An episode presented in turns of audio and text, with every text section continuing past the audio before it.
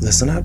Here I go off on another tangent, but don't worry. Just keep the conversation going.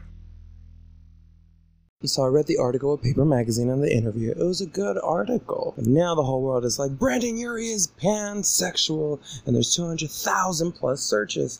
What is a pansexual? Pansexual is bisexual, and bisexual is pansexual. They're the same fucking thing. But now they want to use the term pansexual. Well, bitch, that's one extra letter to remember. Now we being bougie as fuck. Unless you use the hyphen and bi hyphen sexual. Then it's the same amount of characters. I'm really excited for you to tell his truth and his lovely wife and greatness. Of course, the media it just throws it out there because it's news and it's a top nine trending thing in the world or in the United States or maybe in California, depending on the demographic and how Google really wants to like throw that in your face and make you think that something's really trending. You never know. Either way, happy for you, Brendon Urie, and for everybody else. It's okay if you're bisexual or pansexual. If you want to call yourself a pansexual, you're fine. If you want to call yourself bisexual, you're fine too. But it's the same thing. No need to emphasize no, no, I'm pansexual. No, bitch, you bougie. You're fucking Toms. I wonder if there's any correlation between IHOB, I mean, burgers, pancakes, burgers, pancakes. Go to the place and you have both and you enjoy both. Yes, I just use food as an analogy. But you're fine. Love each other regardless